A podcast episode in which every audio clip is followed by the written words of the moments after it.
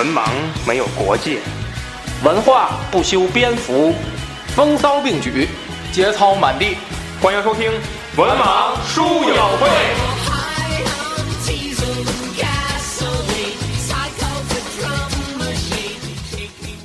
Hello，大家好，欢迎收听《文盲书友会》，我是子平。我是阿飞，我是卫士，今天呢，我们聊这个，没没没录手绘的。今天我们聊这个《双城记》啊哎，这个世界名著啊。那么这个《双城记》呢，我们也是呃，可以说看了有日子了啊。咱是这个之前看的啊，后来就是就是从我这儿就忘这茬了啊。嗯，就是大家都看完了，但是大家自然而然的就随着记忆的消逝，这事儿就过去了。这个子老师最近的这记忆确实不好，因为我记得是最早是在我们这个群里面，嗯啊，子老师说啊，这个年后组织，对对对对，这严格意义上来说，逻辑上没有问题啊，嗯咱们确实是年后 五年年后。哪年年后人家都没说。有点太靠后了。嗯，然后这个咱聊这《双城记》啊，这个《双城记》呢，其实计划上啊，这个是还是跟以前一样啊，咱再从剧著的角度去聊啊，所以这个后期怎么安排咱再说啊嗯。这是至少呢，咱咱在一起啊，咱先这个简单啊，来聊聊这个对《双城记》的一个怎么说粗浅的一个认识吧哎啊。这个首先由我呢来介绍一下作者啊，嗯。作者是狄更斯啊，这个就叫文豪啊。嗯。这个大家知道，文学家跟文豪之间还有几个层次的差距了啊。人家狄更斯是差了一个这 这狄更斯属于文豪啊，一八一二年生人，一八七零年去世啊，那是英国人啊，嗯，所以呢，这个《双城记》呢，原著它是英文的，哎，那么呢，他出生于一个海军的小职员的家庭，那么十岁的时候呢，这个全家呢被迫这个入狱啊，因为这个这个这个负债啊原因啊，那么呢，从此以后呢，他开始了繁重的劳动工作，嗯，那么呢，曾经做过这个在鞋匠的鞋坊里做过学徒啊，嗯。曾经在律师事务所里担担任这个抄写员啊，哎，那么自己呢，抄送，抄抄送跟抄写不一样啊。这个呃后来呢，又做过这个报社的采访记者啊。这个就是说稍微感点兴趣吧，哎而且也是这个呃，主要是为了这个谋生啊。文豪是怎样炼成？那么而且呢，狄更斯呢，他是没有系统的学习啊，没有系统的学习，不像咱们这个小学、中学、大学，他不是这样，他只是呢零散的上过几年学啊嗯。那么呢，是靠着自己的这种刻苦的自己的学习和劳动，那么呢，成长为一名作家啊。嗯那么他的这个时，他的生活时期呢，从我们这个政治体系角度讲呢，就叫英国由半封建社会向工业资本主义社会过渡的时期啊。那么这个聊历史的时候呢，一会儿让这个安老师再系统的去说他啊。那么呢，他创作的作品呢，主要就是针对这一时期社会的各个方面，去展现各阶层的代表人物的一个形象。那么一生创作过十四部长篇小说，那么我们简单说一说啊，当然包括杂文啊、游记、戏剧、小品等等很多啊。他这个小品是文学小品啊，不是黄宏那个。然后这个 你换个人吧。那我们说说啊，这个呃，有很多这个代表作啊，每一个可以说都是鼎鼎大名啊，像《匹克维克外传》哎，《雾都孤儿》大卫·科波菲尔》变魔术那个，不不不不是那不是那不是那个，我们变没了。啊。呃，这个艰难时事、双城记啊、远大前程啊哎等等啊，就是说可以啊，说人家这个作品拿出来每一部都是世界名著啊，哎，就是不是说有些人可能就是我写了一生写了二十部，就一部有名，哎，就是咱咱之前聊那个那个柯南道尔啊，对，一一辈子写着这白衣纵队什么这系列什么什么遗忘的世界哎，但他最后有名就一福尔摩斯，哎他没有别的。对所以你说他是文豪吗？这个还还差点差差点力度啊。但是狄更斯真是文豪，每一部都是世界名著啊。嗯那么之前咱还计划聊这个《无独孤儿》，嗯聊这个远大前程啊，但是这个后来我们从里面选择啊，选择了《双城记》啊，嗯这个呢比较有代表性的一部作品啊。嗯那么双城啊，指的是这个伦敦和巴黎啊，还有天津和槟城。这这这这也这也现在也可以可以可以独立出去了吗？好吧，这个我这个还会双城了？啊啊啊啊啊啊啊！槟城了，啊、这个这个界限越来越模糊了啊，好吧，这个指的是伦敦和巴黎啊。那么故事呢，也以这个，尤其在故事的前期，是以它为两条故事线对去展开啊。那么呢，我简单介绍一下人物啊。那么人物呢，首先这个第一位啊，就是啊，我们哎，他这个翻译就是你们看的版本，他叫这个大夫就叫什么呀？你们那个忘了。不就是你你看那版本是什么？我我我看的那个版本叫巴内特医生，哎我那好像也是但是巴内特。但是有叫马内特医生。啊，对马内特、巴内特，对吧？哎，翻翻版本很多啊，咱就叫老医生啊老医生。老医生。老啊，西医，这还真是啊，老西医老西医对老西医啊，会做鞋的老西医，马老西医马大夫啊，他这个这这这是老西医吗？对对老西医啊，是一个这个老西医那一代，在医在那个在在医医疗界啊，协作的最好，在做在治这个治鞋界医术最高，这年头就讲一个综合实力。跨界。哎，对对对，就是这么个大夫啊，这个呃是为人心地善良，而且很正直。他实际上是这个这个作品中啊，他一个呃可以说从他为开始，然后呢，故事就以他的这条故事线为一个隐藏的伏笔，最后又在他的回忆录中爆发啊哎，是这么一个事儿。所以呢，他实际上是一个呃怎么说，是以从以一个受害者的形象出现。哎，但是呢，最后恰恰是因为他受迫害的这样一个遭遇，导致了他怎么说女婿是吧？女婿的这样一个更悲惨的一个结尾和收场啊哎，这样一个事情。所以呢，这个这个这个这个这个老西医啊，他的这个形象啊，实际上是一个怎么说？他从一个不幸出发，嗯但是他最后呢，选择了用善良去改改良这个世界对，但是没有成功啊，这么一个形象。所以呢，我觉得啊，这个我给他总结就是说，治病易而治人心难的这么一个形象出现啊。其实我们看中国，说弃医治邪去，其实我们看中国历史，包括这个近代史也好，很多人都是说一上来医生这个工作，但是他们发现了很多问题，社会的问题，从而呢进行一个社会转型啊。最有名的鲁迅先生啊，嗯，中山先生啊，都是这样的形象啊。那么呢，呃，我想起来一句这个这个戏词儿里边有一句话啊，嗯就是说这个叫什么“柳随风摆人漂泊，华佗难医天下过”。嗯。那么我觉得恰恰能用在这位医生的身上啊，就是说，哎，他解决不了这个社会的问题啊，这是一个形象。那么呢，那么这个故事里有一个很有意思的人物，叫卡尔顿先生啊，就是个律师啊。哦，卡尔顿先生呢，我被我命名为暖男 A 啊，就是咱好像以前写话剧总得有个暖男 A 是吧？这暖男 A 啊，这是这个好人啊，对，就是你是一个好人啊，这种形象啊。其实呢，卡尔顿他在这个故事里呢，我觉得是叫什么？怎么说？咱总说那文学界那作者亲儿子啊，嗯卡尔顿就属于作者亲儿子啊，就是他一上来是一个比较颓废的一个人，嗯，或者说生活呢比较，呃，生活比较放放浪形骸啊，这么一个形象，放荡不羁，爱自由。比较放浪形骸的一个人。那么呢，但是他爱上了女主，是吧？对爱上女主，那女主不爱他啊。那么呢，这个就体现这个人的伟大的性特性就在这儿，就是说女主不爱不爱他，他也可以为女主奉献。我把爱埋藏在了心里。哎，对他就是说这个我可以为你做任何事啊，这么一个形象。那么其实这一上来就是个伏笔，大家也没有想到后续的会有什么擦出如此激烈的火花会有什么。影响。但是呢，卡尔顿先生呢，最后在面临，呃，这是女主的丈夫，也就是男男一啊，男一，嗯，哎，男一啊，达尔奈，他最后被送上了绞男一，叫他这名字？嗯嗯那你这跟我看的肯定不一样，嗯，你这叫什么？我早忘了，但是 叫你这名字。嗯嗯，他这个遇上了这样一个人生悲剧啊，被送上绞刑架的时候，卡尔顿竟然毅然决然的站出来，对，通过他的智慧和手段，然后呢，做了一个金蝉脱壳啊，那么帮助顶替了男一啊，顶替了达尔奈先生，选择了走向死亡啊，这么一个形象，等于他最后说白了就是为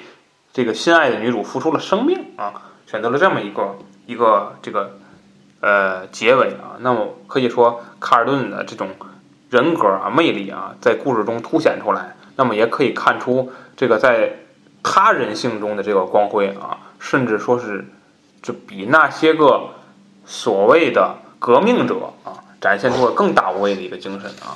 实际上，说呃，有人抨击诟病狄更斯嘛，就是在他作品创作之后，就是说他这个对革命的态度好像有点暧昧，是吧？嗯那么实际上呢，呃，这个我们一会儿还是要聊这个话题啊。那么从这儿也可以说出来，就是说，呃，所所有的事情都不是一分为二的，都不能够说直接判断好与坏的啊这个问题啊。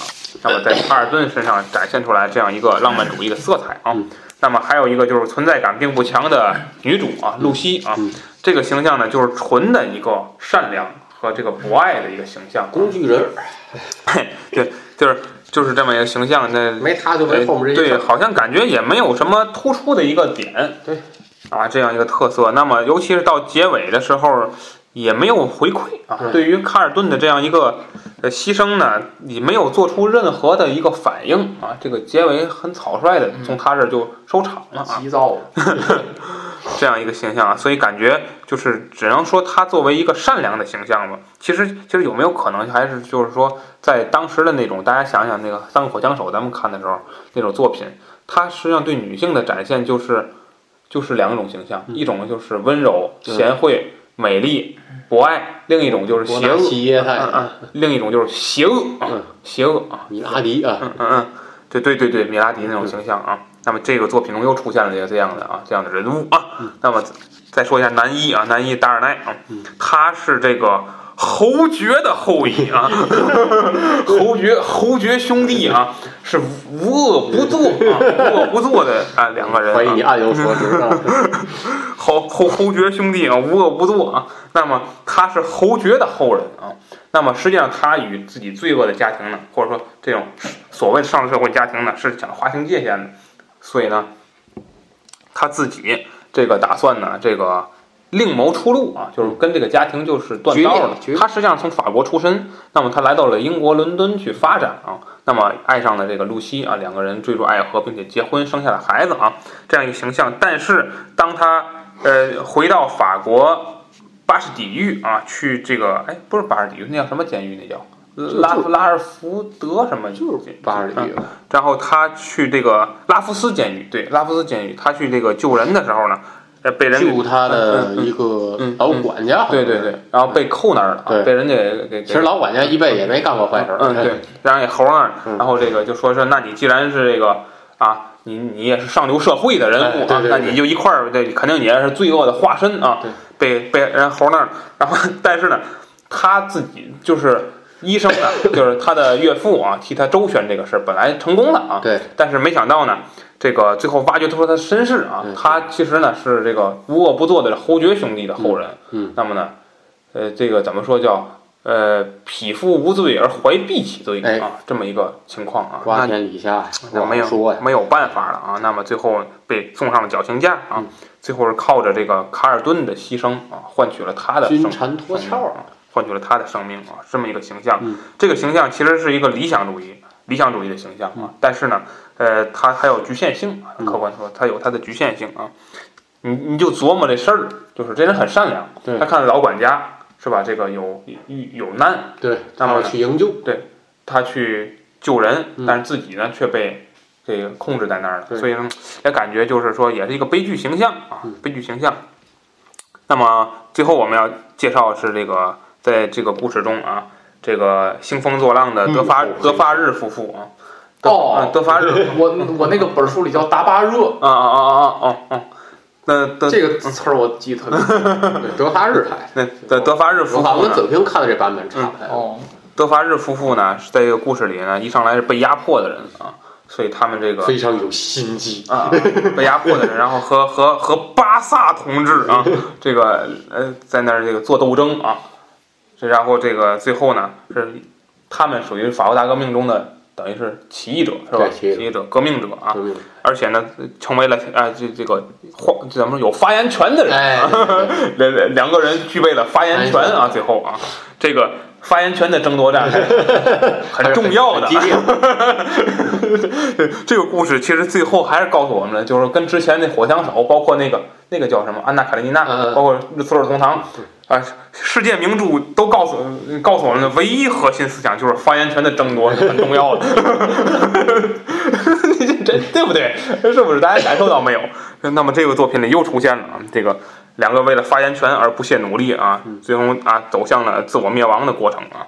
那么这个呃德法日夫妇呢，本来受压迫的啊，那么他们呢最后先呃呃引导并掀起了法国大革命啊，攻占了巴士底狱啊。那么呢，把贵族们和国王啊纷纷送上了绞刑架啊。那么呢，呃，一上来呢，他实际上是一个革命者啊嗯，有新思想的革命者，哎，但是没想到最后呢，走向了复仇的道路啊，因为是这样，就是在故事的最后也揭发了，就是说也揭发了这个德法日太太的身世啊嗯，他的家人就是被侯爵兄弟虐待致死的啊，虐待致死的啊，所以他对他们家有刻骨的仇恨，也就是说，就是说哪怕别人可放，达尔内绝对不可放，对啊。对吧？就是你家，就是你把我家人害死了，那你的后代不要不想不要想活着嗯。不光你不要想活着，他其实杀死嗯杀这个审判了达达尔奈之后，他是要审判露西的。嗯，大家看到这个故事到最后，他是要审判露西和他们的孩子，包括老西，他就他们这一家子，他都要审判的。对，所以呢，呃，实际上是非常从怎么说，从有目的的起义到了盲目的复仇啊嗯，被仇恨蒙蔽的双眼啊。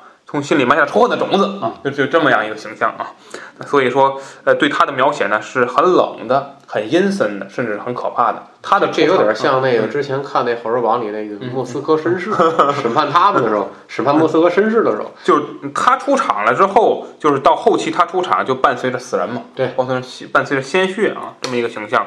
所以呢，呃，我给他总结就是权力使人迷茫啊，权力使人迷茫这么一个形象啊。呃，最后发言权使人迷茫，最后他也是一个悲剧的结对结局啊。被那个嗯炸死了是吗？是我我炸炸死炸死嗯嗯身，被什么炸死了？他随身携带火枪，我记得是是吧？还是说？火枪是火药，嗯然后对对对和那个跟个个地雷似的。啊，对对，和那个那个那个那个那个一一一是是不是普罗斯小姐和侍女儿啊对对对不太准确，反正俩人扭斗当中撕巴起来了撕巴起来了，然后那个爆炸了，嗯这都是狠娘们然后我们再看这，好，就网上那个。我们简简单介绍一下几个主要人物啊。那么下面请魏迟老师呢，简单给我们介绍一下故事。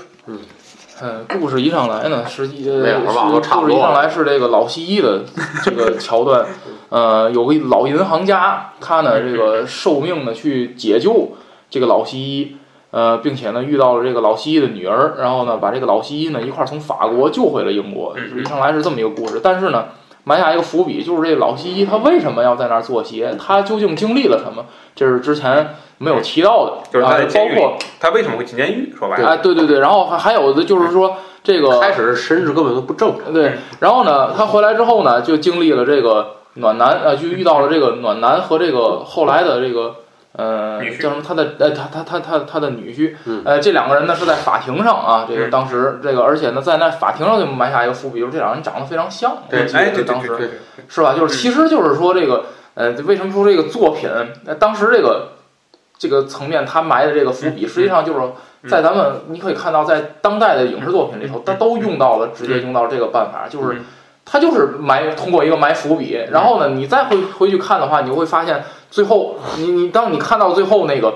暖男进去的监狱的时候，你就会想到他就是用，肯定是一定一定是要用这个方法，嗯因为他之前埋了太多的嗯嗯这些东西了啊是。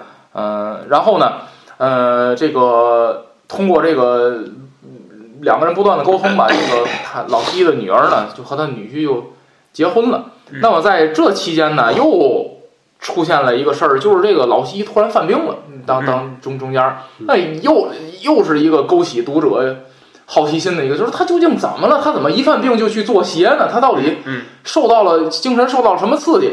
还是不告诉你。嗯，那么，呃，那么再后来呢？随着故事的发展呢，呃，这个法国爆发了革命，那么这个女婿收到了一封信，嗯是他当时的一个老管家。实际上，他中间有一个章节，嗯，呃，当时看到这儿还不太明白，嗯就是讲这个女婿跟他叔叔，嗯，两个人之间在这个阴森的城堡里头进行一些交流，嗯。然后呢，还有一些个包括描述法国这个穷苦人民、嗯啊如何生活的艰辛啊，嗯之前都不知道这个描写这些是什么意思。但是呢，这个作者也是体现这个功力，他在最后的这个发展到故事高潮的时候，他把所有的线索都给你串在一起了。对嗯原来呢，这个女婿回到法国呢，去找这个老管家的同时呢，嗯就被扣在这儿了。然后呢，这个银行家老西医还有他的这个女儿一起呢去决定去救他。那么在救出的过程当中啊，翻出了这个这个陈年的往事。原来呢，这老西医受到的刺激呢，就是当时这个女婿的叔叔和他的父亲，嗯，这个哥俩呃残害一个穷苦的家庭，然后呢，请这个老西医去给这个这个濒临死亡的人去救治。那么他呢，这个那两个人是兄妹，呃，还是姐弟，我忘了。一家子。这这这个死在了老西医的面前。老西医呢，呃，也是当时因为知道了嗯。这兄弟俩的秘密，呃，受陷害入狱，也就是这么一个故事。最后呢，嗯，呃这个呃，就像子老刚才说的是，这个暖男啊，他在进监狱之后呢，用牺牲自己生命的方式把这个嗯女婿给换出来了，一家人呢就逃就逃往了英国。对，逃回了英国啊，大概就是这么个事儿。这个这个情节呀、其实还是比较复杂的，而且呢，魏老师讲的呢是按照这小说的顺序讲的。哎，实际上咱还可以就是换回来，就按照时间顺序讲。那么也这个故事呢，就是悬念就差一点了，但是它就能够解解释清楚了很多事儿啊。嗯，那么小说呢，其实呃故事张力很好，而且呢，这个可以说呢是一环扣一环啊，就是大家不看到最后啊，还有些反转啊，就是感受不到的。嗯，好了，这个那么下面呢，请安飞老师来介绍介绍这个故事发生的历史背景。呃，先说一下它的创作背景。嗯就狄更斯在写这部小说的时候，是在十九世纪五十年代，就是一八五五几年这个时候。这个时候正好大家知道是英国快速发展的一个时期，因为一八四零年爆发了鸦片战争。这大家就从那儿应该可以看到，当时英国的军力是逐年在呃国力是逐年在世界上上升的一个阶段。那么随着它的国力的上升，那么社会就带来了很大的一些问题。最简单的一个就是贫富差异加剧，还有一个就是英国本土它的童工的现象会非常的多。大家就可以去搜一下，网上经常有这个呃童工的一些照片啊，负责这个去纺织厂，一些小女孩去纺织厂，然后小男孩可能去做一些煤矿里面的苦力等等。所以说，当时的这个社会矛盾非常多。呃，付出了很辛勤的底底层人民付出了很辛勤的劳动，但是所带来的收益和回报并不多。整个社会是矛盾是非常尖锐的，就是财富集中在少数人的手中。那么当时如果一直按照这样的情况发展下去的话，英国肯定会处在一场大革命的一个边缘。那么狄更斯在写这部小说的时候，他没有用当时英国所处的年代来写，他把这个时代背景放在了法国大革命时期。法国大革命时期是什么年代呢？一七八九年，呃，将近一百年之前，啊、将近一百年之前。那么，呃，当时的法国大革命的时候，和英国当时的社会类型是类似啊，是类似。法国当时呃统治法国的是波旁王朝，那么因为国王和底下的这个宗教界的这个阶级和资产阶级的矛盾非常尖锐，因为国王和这个宗教领袖他们掌管着税收啊，呃等等财富啊一大部分的权利。那么资产阶级实在没有办法忍受他们的这个剥削，再加上当时法国又连年干旱，粮食欠收，所以说直接就爆发了资产阶级革命。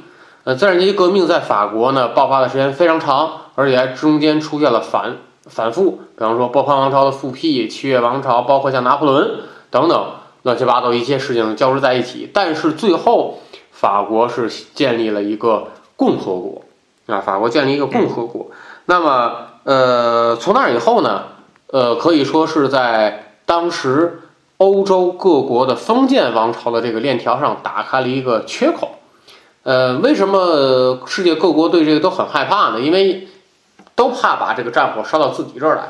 呃，英国呢是通过不流血的革命建立了君主立宪制啊，虽然说呃君王的权利呃没有了，但是英国保留了贵族，所以说当时也是可以是有这个革命爆发的这个呃危机在里面。狄更斯借法国大革命这个时代来把现在的这个时代的矛盾巧妙的蕴含在了嗯这个小说里面，估计他也不敢直接写，估计也过 过不了审。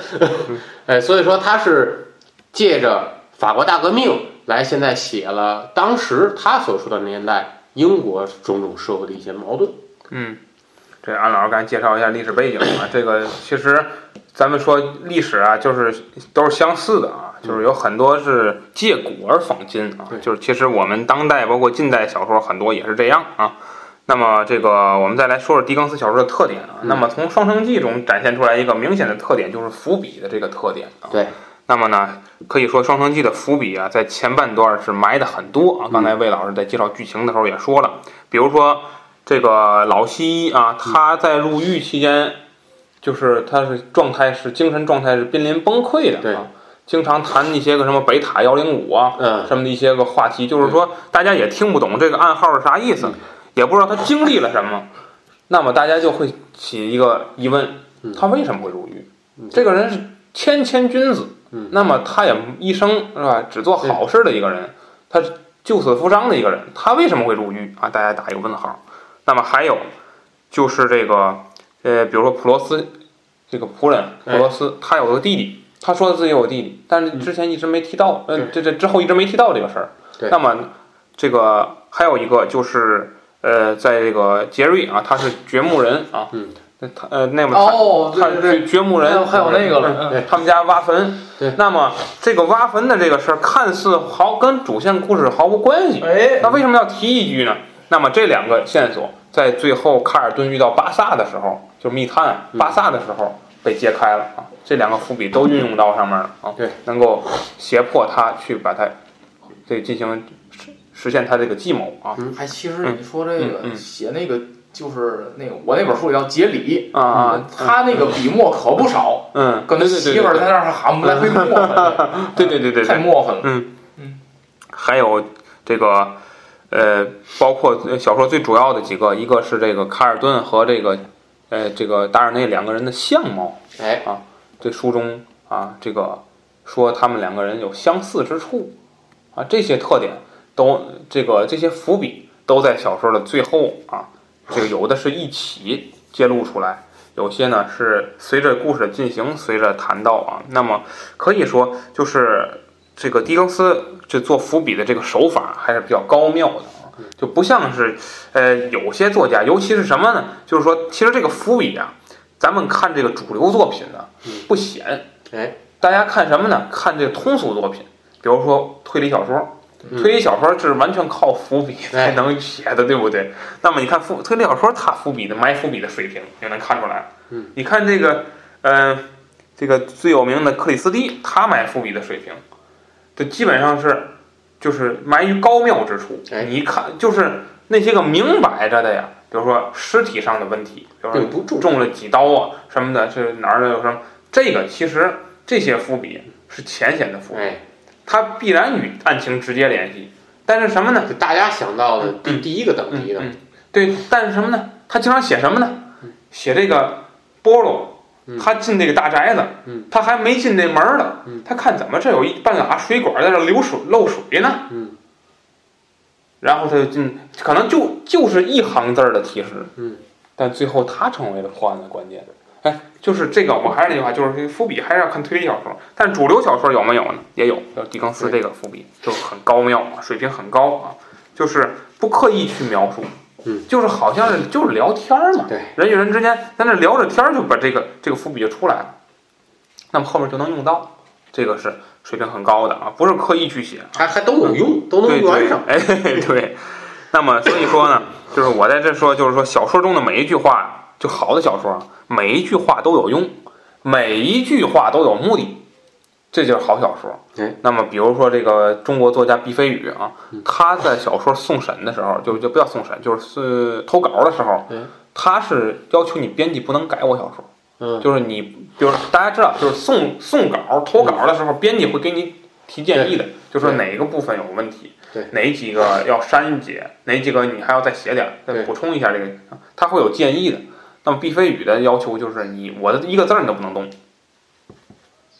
那么从这儿也能看出来，就是当然人家水平高啊，水平高，哎，但是咱也能看出来，就是说写小说作者他对自己的作品他是有规划的。没错，我的每一个环节，我是服务于我主题的。你你随便动，你理解我主题吗？你随便动我的东西。他跟翻译的一些学术作品还是不太一样，是是是，所以说，呃，这个大家读小说啊，还是那句话，读小说有水平之分啊，就是说大家能够看到伏笔，这那这是一层水平。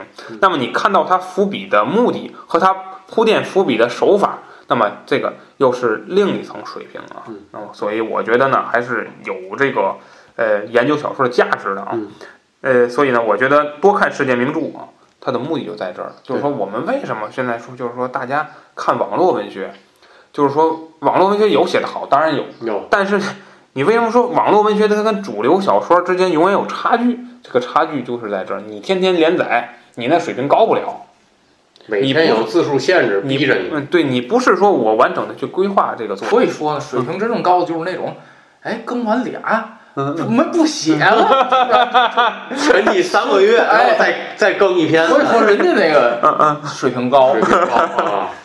是吧？哎，呃，这个，咱接着说啊，就是说，就下一话题啊，这个 就完全不是 这个话题，不接不接，根本不接。那么咱聊这个这个小说里面有一个厉害的地方，咱们讨论讨论啊，就是说，呃，以自由之名实施罪恶啊。那么我们谈的这个话题，这个对，就是德发日夫妇的这个事儿啊。那么在狄更斯的笔下呢，人是矛盾的啊。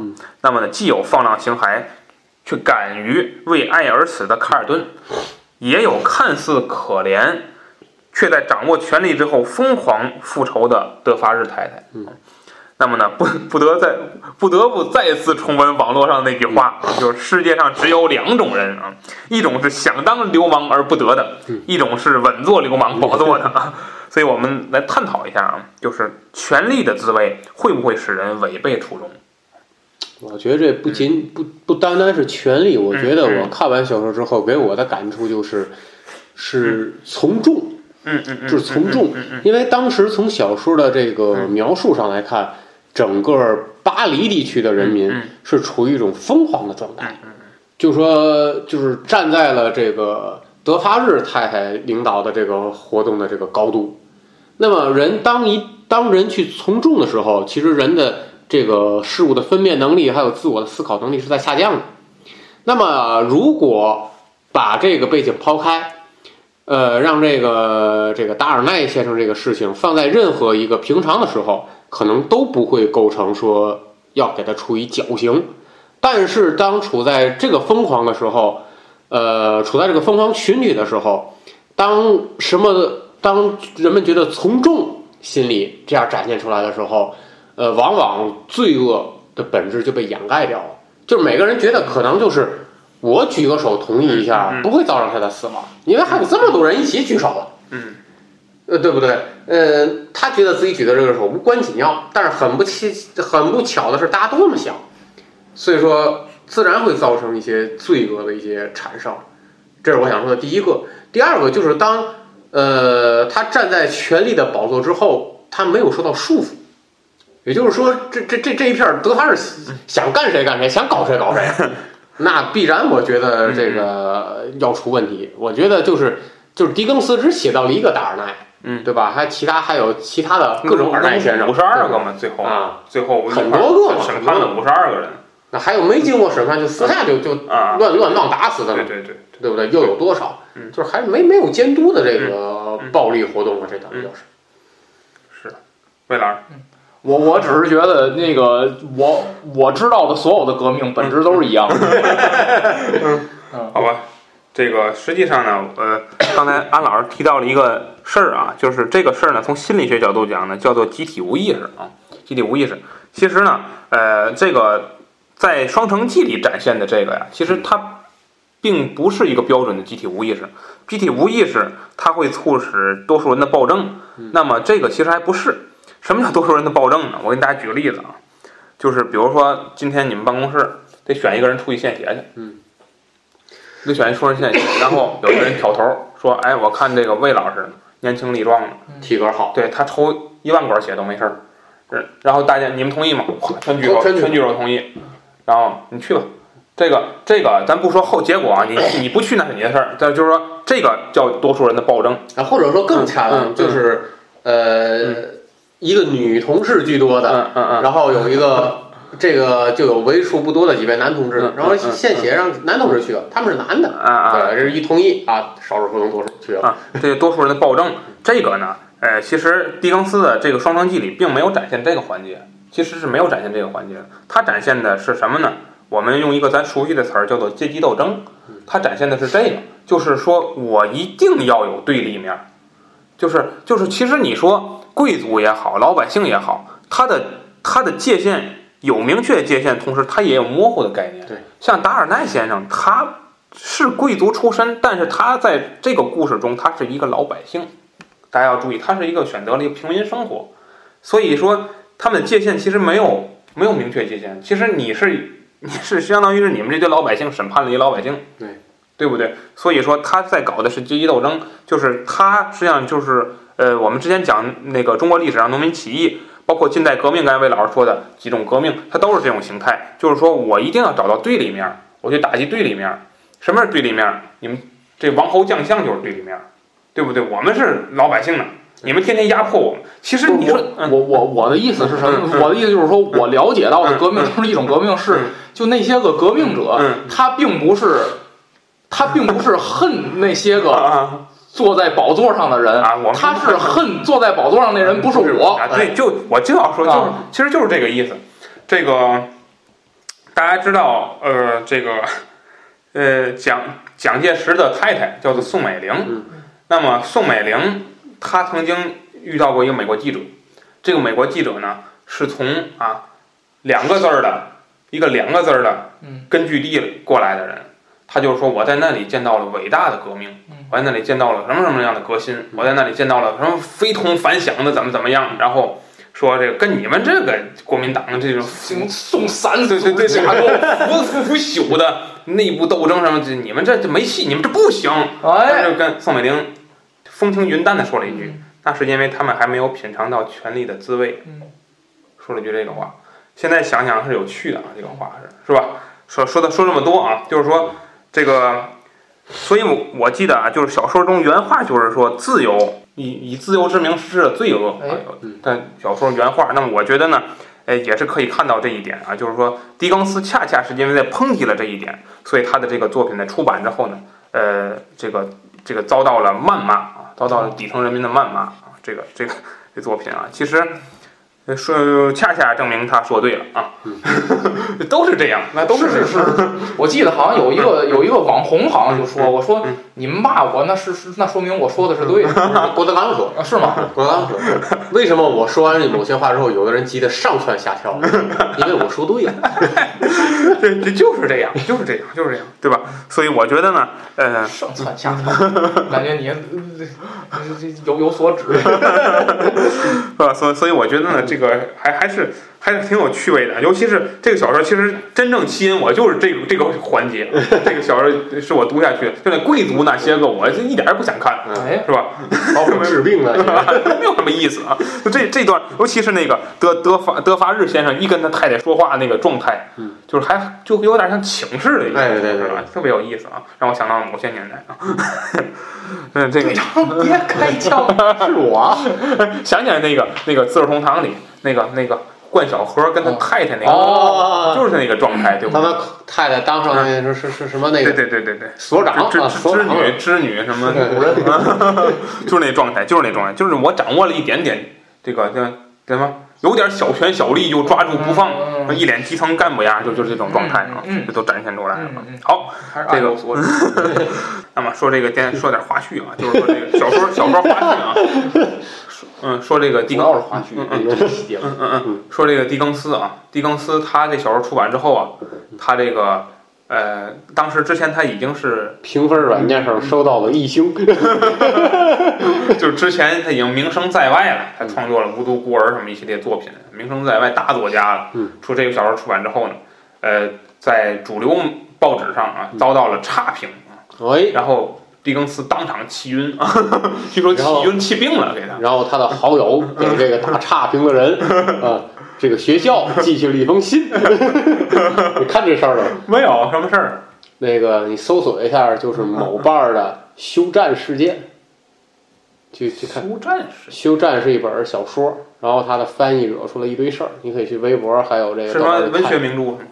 是网络小说，意大利意大利哦小说一部小说，哦就因为翻译的这个事儿，哦，翻译脑的原因。老豆啊，那那那我大概好像听说这事儿，然后这个，然后接着说狄更斯就气气晕在场啊，原因就是因为他对法国大革命的这个历史评价不高，嗯。他在小说中甚至还出现了一些很很暧昧，对他这把这些丑恶的嘴脸都暴露出来之后，尤其德有德法日太太在，你想吧，那大家坐不住了，大家坐不住这事儿了啊。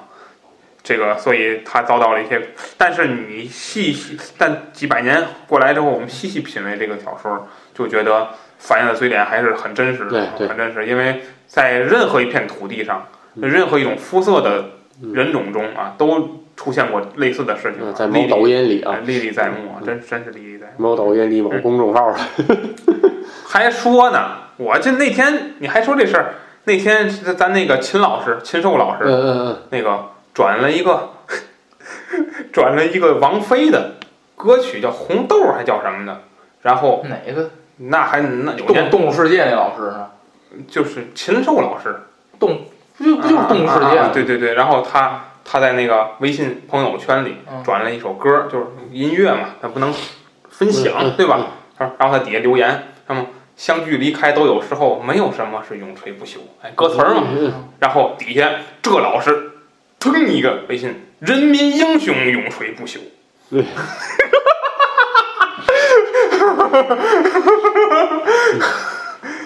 就是这个，知道吗？就是这个，啊 太太太有意思了，你你又懂了，乐死我了！就就就这事儿，我乐了一天，知道吗？太有趣了，就是就是秦首老都没敢回复啊，哎都没敢回复这句。好像删了删删删除了，他这个事儿的时候还没有那功能呢，哦，没有那功能。嗯 恶心一辈子。然后这个这个好吧，最后啊，咱们说说这文学史上的经典开头啊。那么，哎，《双城记》这部小说啊，它有一个经典开头，叫做“这是最好的时代，也是最坏的时代”啊。那那个翻译安娜安娜卡列尼娜那那不也经典开头吗？嗯嗯，翻译不同啊。那么这个，那么《双城记》的这个这句话啊，成为了文学史上的一个经典开头啊。那么呢，我呢也我们呢也把这句话送给，我觉得送送给这老师，其实这句话就是送给任何一个时代的人啊都不为过啊。那么我们也把它送给今天这个时代的每一个人。那么今天的这老师，那么我们觉得幸福的生活呢来之不易，那大家呢且行且珍惜。哎，好吧，说这么多啊。关于《双城记》呢，我们聊了很多啊。那么呢，这个也希望大家呢在阅读过这本书之后呢，节目下方呢与我们留言、评论互动啊。那么呢，希望大家继续关注我们后面的节目。这期节目就是这样，感谢大家收听，大家再见。再见再。见。